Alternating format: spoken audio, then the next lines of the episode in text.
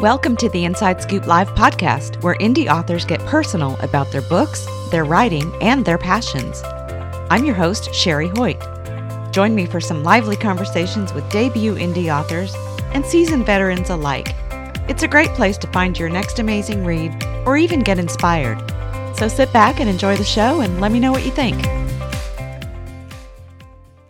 Hey everyone! If you like mystery thriller, paranormal, historical fiction, romance, and social justice all wrapped up into one delicious read, then I'm about to introduce you to your newest favorite author.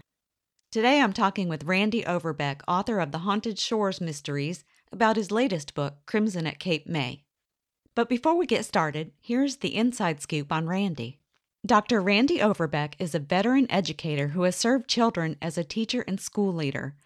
For more than three decades, his educational experiences and responsibilities ranged from coach and yearbook advisor to principal and superintendent, and he's lived the roles of many of the characters in his stories. As an accomplished writer, he's been published in trade journals, professional texts and newspapers, as well as in fiction, now with his third published novel.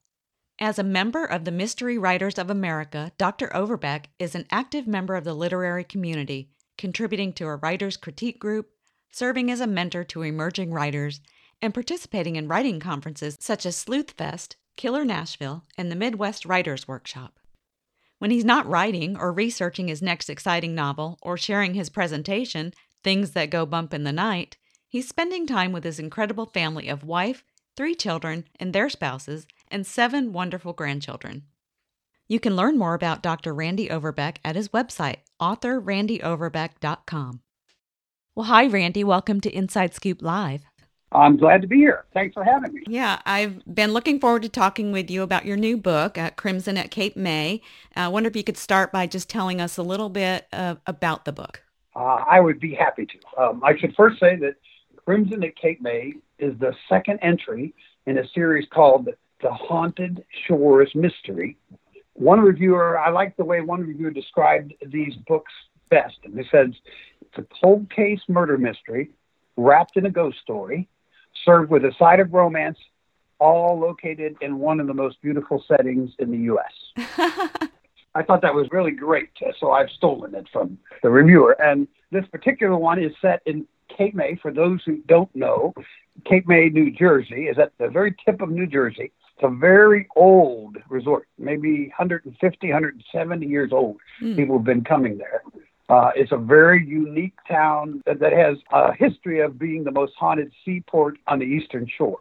So uh, it had lots of potential that I could tap in order to write uh, my fiction, of course, about a murdered, haunted bride uh, that my hero has to find justice for that bride. And in the process, ends up getting entangled in a much bigger crime uh, that he has to resolve in order to save young children. It's such a distinctive angle, you know, combining the paranormal realm with um, amateur sleuth mysteries. Uh, so I'm kind of curious as to what inspired this. Uh, do you believe in ghosts? Well, I do believe in ghosts. I, have not had a spectral experience myself, although I have talked to a number of people since I've written the book and been about, out about talking about who have. Mm. I think the best explanation is this. I agree with Shakespeare. Shakespeare said, There is more to heaven and earth, Horatio, than is dreamt of in your philosophy. and that was his very great way of saying there are just too many things in this world that uh, we really don't have an explanation for, and ghosts are one of them. Yeah. Uh, right. I don't know if you know this or not, but ghosts are part of the fabric of every religious belief system in the world. Hmm. So wherever you go, wherever you were raised, whatever part of their mythology is all about ghosts. So yes, I think it's uh, it's something that a lot of people share, and so I tap that as a possibility to go along with the murder mystery. Yeah, yeah. Now, do readers need to believe in ghosts to appreciate your story? Well, I no. The answer is no. I don't think so. And many of the reviewers that, that readers will find on Amazon say exactly that. You don't really need to believe in ghosts to enjoy this book. Uh, but you may well believe in it by the time you finish. I did a great deal. I do a lot of research for my writing, and I did a lot of research in the area of ghosts.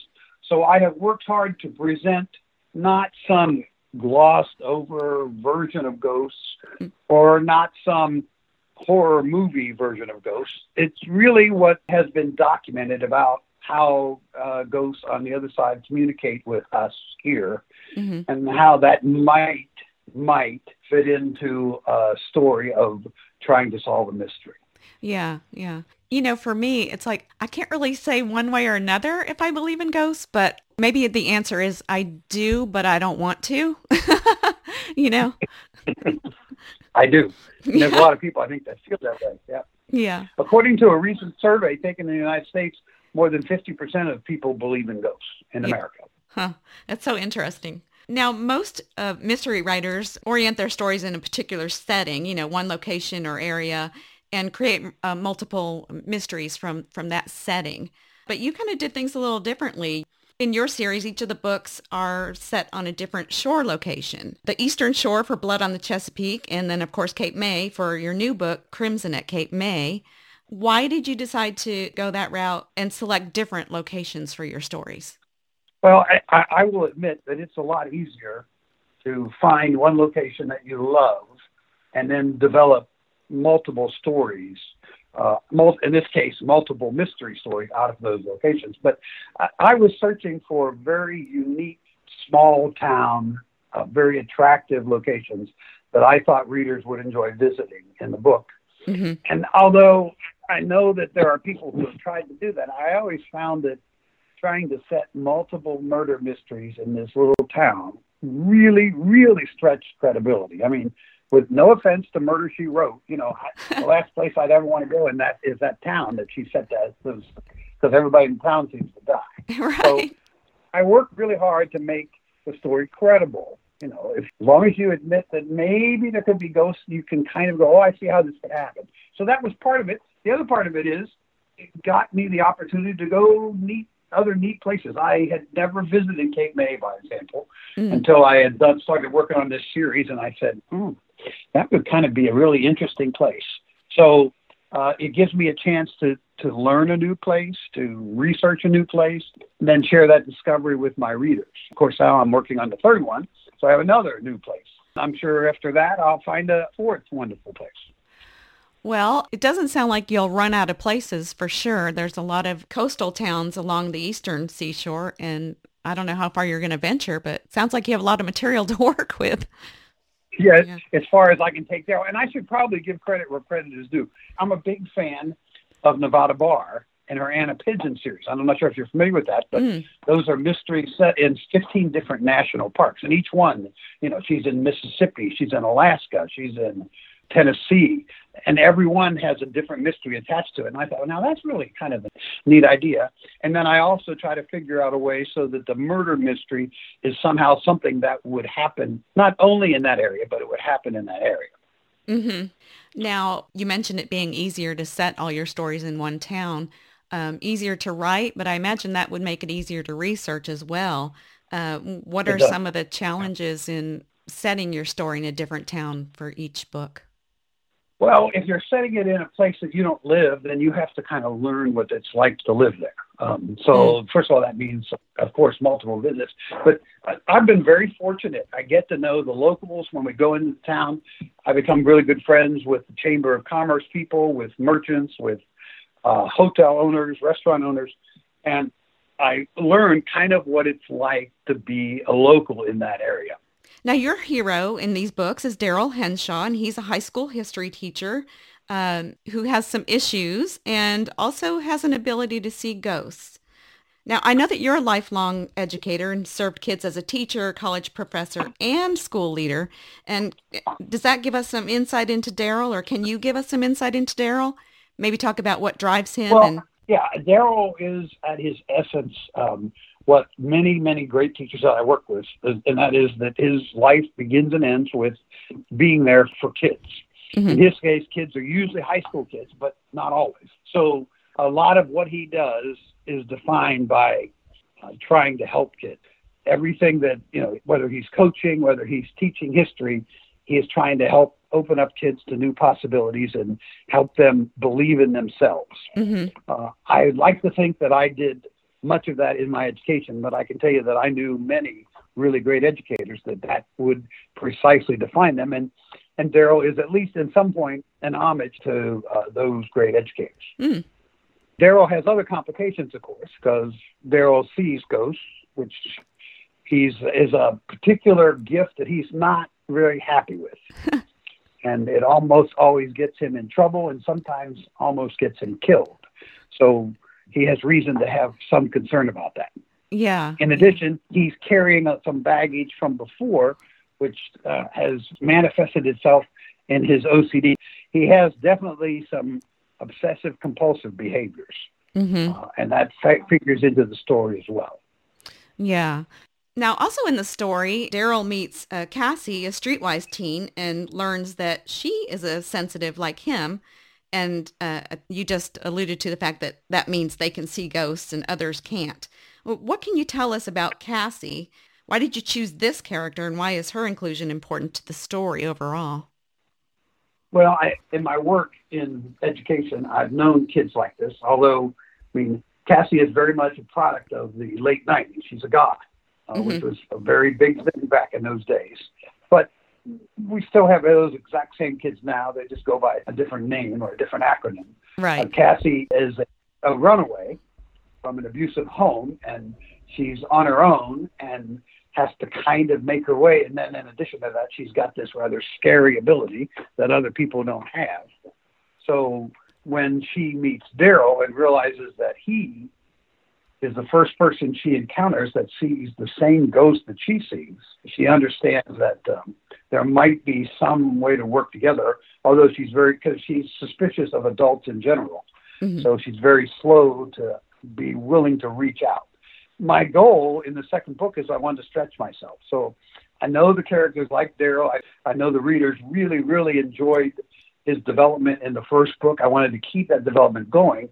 But I wanted to challenge that a little bit by adding another character that I thought readers could relate to, especially young readers, which I I did not realize this, but I my first book has become very popular with teens. So I thought that would be a draw for them as well because Cassie is 16 years old and is doing all of the uh, most of the negative behaviors that most of the teens would might engage in, and and her her life is a mess as a result. So I thought combining those two would make for a good dramatic tension in the story. Oh yeah, absolutely. I think that they're they're so different that they really make a good team, and I love how um, you become very aware of the differences of of their generations. I know at one point in the story, uh, Daryl was explaining history to Cassie, and Cassie's like, uh, "That's not history. Uh, that's not how they teach us in school." And I I was just wondering, uh, do do all teenagers think like that? That history only happened like 200 years ago? Yeah, almost most teenagers in general. Uh, of course, they don't think anything that that came before is important. You know, only thing that's important is them. Yeah. yeah. kind teenagers like. So history immediately has a lack of interest for them. But as I try to get across in the book, most of the fact that history is not appealing is the fault of the people who teach history mm. because they don't do a very good job of teaching history. History and social studies is the least popular subject in, in schools, period, yeah. across the board in, in the U.S. Huh. And my argument in the book is it's because of how it's taught. So Daryl, his job is I got to try to make people understand what this is. And you know, I didn't even say part of what I'm trying to do is get people interested in the local history of the area. Yeah. When I do this, so so I try to work that into the fabric without being pedantic or hitting them over the head with it or anything like that. Yeah. yeah, no, I love the way you you introduced that. It was great. Now, you mentioned that both of your books are set in the late 1990s, so just about 20 years ago, amazingly. In this time period, you don't find many writers using as a setting for their stories. What made you decide to set your stories in this period as opposed to the present? Well, several reasons, but one primarily, almost exclusively pragmatic. I actually began the first book with the premise of something I had read about lynching. So, mm. um, as you know, each of my books focuses on a very serious current social issue. In the first book, I decided that would be racial injustice. Mm-hmm. Uh, and I thought the best metaphor for that racial injustice was a lynching, of course. Well, to make it believable, credible, the last lynchings actually occurred around the early to mid 60s. Mm. And so I started at that point. The arc of the first story had to be at, at that point. And I thought, okay, if individuals involved in lynchings were the most powerful people in town, how old would they be? Uh, they'd have to be in their 50s to wield that kind of power. So I simply worked backwards and said, okay, if they were teenagers in, in 64, how, you know, what year was it that they'd have to be? And I ended up picking 1998. Yeah. So that's actually where the uh, initial kickoff of the stories began. So once I started in 98, I had to keep it 99, and then the next one is 2000. It does make it a challenge because it's not history as most people think of. So if you say, I write a historical mystery, they're thinking, you know, 1700 or mm-hmm. 1800s or something like that. They don't think 1998. But it has all the same requirements of that, trying to make sure you get the fashions right, make sure you get the music right, make sure you get what was in the news all right at that particular time and stuff. So I kind of enjoy that part. And now since I'm there, the stories have to stay within that same timeline. Right, right. Yeah, it's interesting what what we think of as historical fiction. Any evidence history is anything that's more than 20 years old. Yeah. So this barely scrapes in underneath the wire.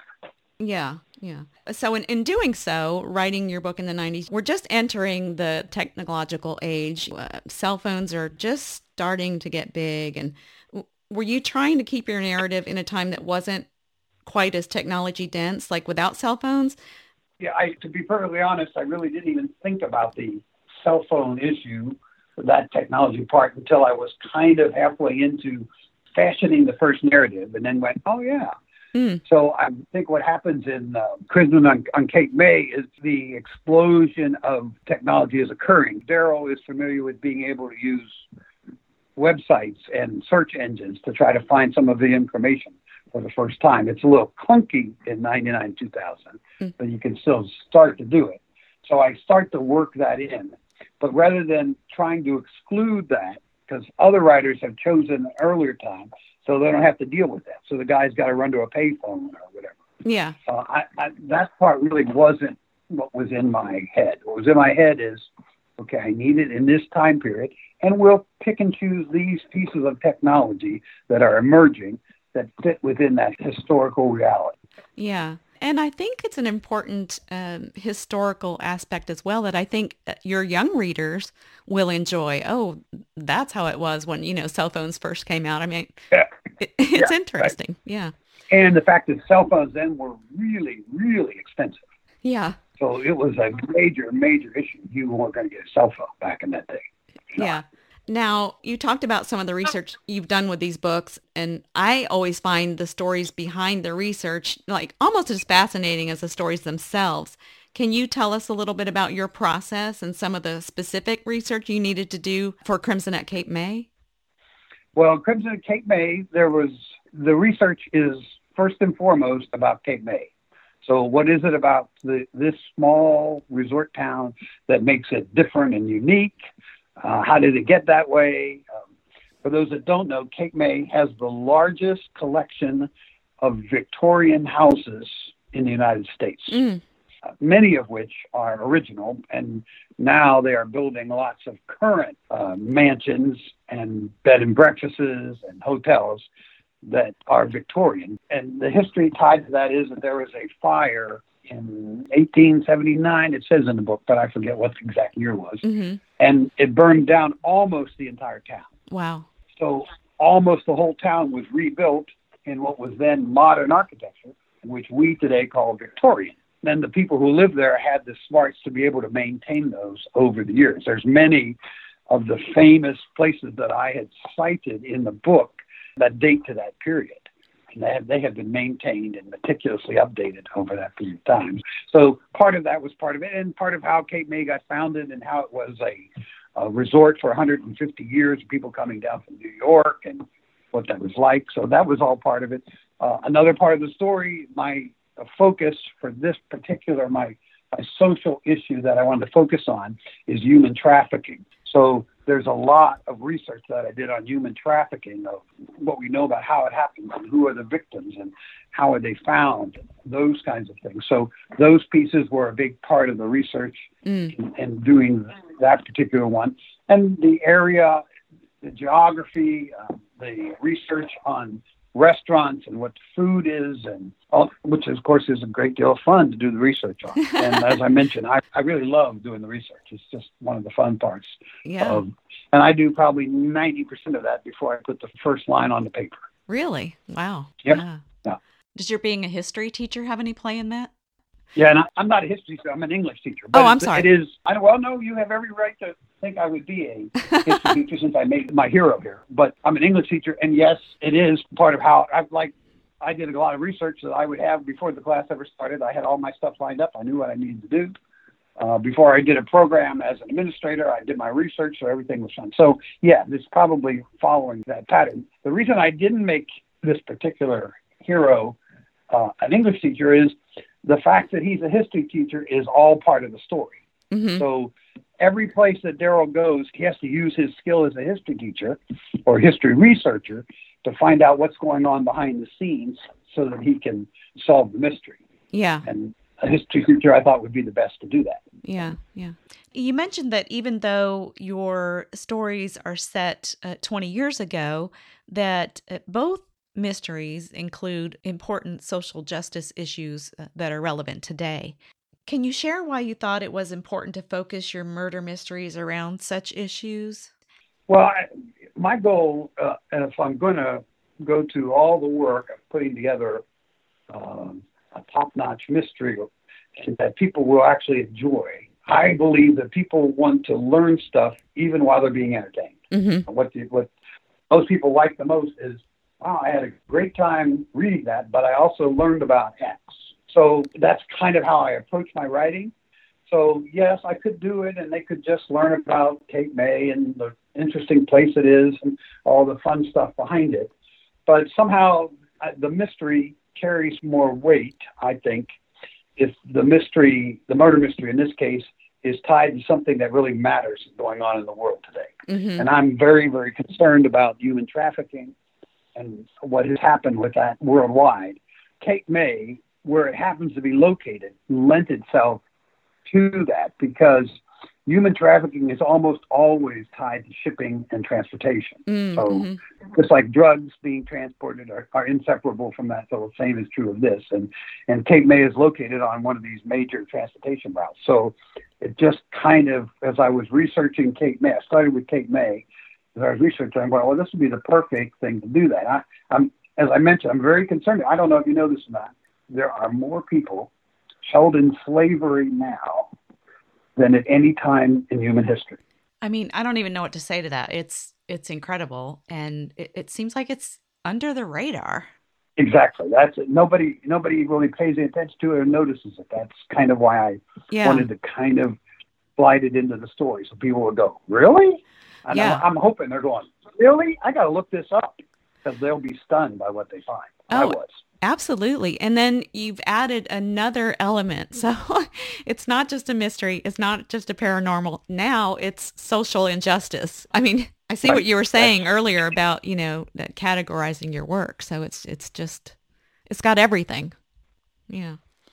Yeah, the, the very first review I got from an author he said something like Overbeck has pulled a nifty hat trick, and he has been able to do all of these things one, two, three, four, all you know, everything yeah. together, uh, and, all, and make it all work in one story. And he said it's a risk, but it's a risk worth taking, or something like that. It was yeah, really, and that, it's really interesting that that was the very first review I ever got. That's nice. Yeah, uh, and, and, it does. It, it, it works. He wrote a nifty literary feat with a bit of romance, a lot of mystery, and a good deal of old fashioned ghost whispering. I love that. Now, I feel like you've answered this question multiple times over the course of this interview, but I'm going to go ahead and ask it anyway. Um, there are many great mystery writers out there, and also a good number of wonderful whodunit authors. What is it that you believe sets apart your work from other amateur sleuth mysteries? Well, what I hope that they will enjoy in my stories, plural, is that, first of all, they'll find and learn about and discover a really incredible beach location um, as the shore part of Haunted Shore Mystery. So mm-hmm. I, I, that's something though they're not going to get with everybody else, and each one they know they'll discover something new. Mm-hmm. Uh, the second thing I think is that the fact that it is all of these things combined, that there is a little bit of the ghost mystery. Uh, they'll find that there's a good piece of who done it involved, and that the characters are people that you will care about and enjoy.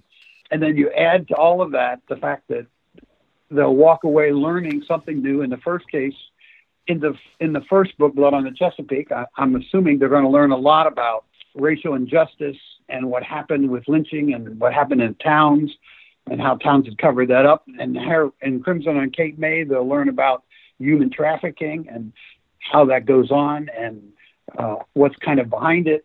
So I'm hoping that all of those together gives them a package they figure is worth their time and money, mm-hmm. and maybe give them something that they are not going to get in a regular uh, amateur sleuth mystery, even a really great, well written run. Yeah, yeah. Well, I know um, our reviewer, she is a big fan of historical fiction and paranormal and mystery. And so your book just kind of knocked it out of the park for her. And she did admit to me that she did go out and buy the first book after she finished. That's great to hear. That's super. Yeah. I'm hoping that happens a lot. As she wrote in her review, I worked very, very hard to make sure that Crimson on Cape May can stand alone by itself. If you haven't read the first book, you don't have any trouble trying to figure out what's going on or who these characters are or anything. But I'm hoping that by the time you finish, you're going, man, I'd like to see what that first book had to say about these guys before right. I got to this part. Right, right. So I'm glad to hear that she did that. Yeah. Yeah, yeah. Well, happy to share that too. So, so where do you go from here? Do you have other writing projects you're working on that you'd like to share? I'll be glad to. I have the third in the series that I am 80% finished on. Mm. Expect to have a completion date by the end of the year which will take Daryl to a new haunted shore.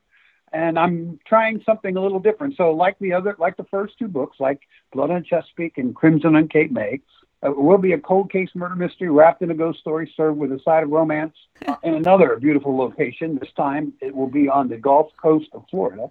Oh. But uh, I like to challenge myself, so this particular one will also be a Christmas mystery. So, oh. uh, Daryl and Erin end up taking their honeymoon in Florida over Christmas vacation. And of course, the honeymoon turns into a ghost hunting experience. Oh, no. So, not exactly the typical honeymoon. Uh, and I'm hoping they will enjoy that as much as they've enjoyed the first two. There's still much work to be done on it, but uh, I'm close. Yeah. And, uh, and I'm excited about it. Well, that, it sounds amazing. How many books do you have planned for the series? I don't when... know. I, well, my original plan was a trio which mm. the third book would complete it. But it would completely depend on uh, readers' response to the first three books to decide. I have a plan for a fourth book if I decide to go there, and I and I'm the kind I just kind of like go to the next step. I have two more writing projects that I'm already started on, mm-hmm. uh, neither of which are connected to this storyline.